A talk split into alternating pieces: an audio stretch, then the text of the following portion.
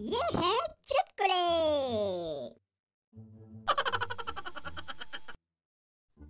Teacher, बेटा, अगर सच्चे दिल से भगवान से प्रार्थना की जाए तो वो ज़रूर सफल होती है।